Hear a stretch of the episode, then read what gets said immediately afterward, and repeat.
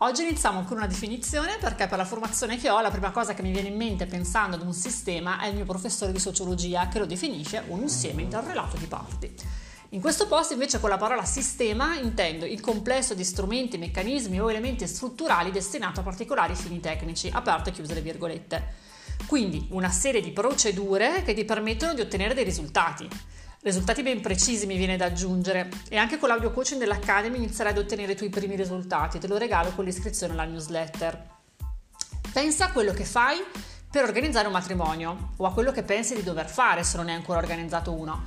Sapresti definire con chiarezza le varie fasi, metterle in ordine cronologico e di priorità? Organizzare un matrimonio, così come gestire la propria comunicazione, preparare, seguire un calendario editoriale o essere in grado di rispondere in modo tempestivo a clienti attuali e potenziali, sono tutte azioni complesse che vanno semplificate se vogliamo riuscire a fare tutto in modo professionale.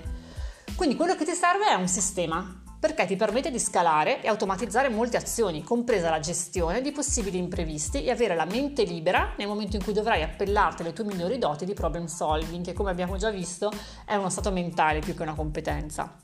Quindi calendari, gestione mirata del tempo, template, ad esempio quelli che uso io li trovi sullo shop dell'Academy, sono alcuni dei passaggi che ti possono aiutare a sviluppare il tuo sistema per organizzare al meglio i tuoi matrimoni e gestire la tua attività. Un sistema collaudato te lo presento nel dettaglio nel quarto modulo della Digital School.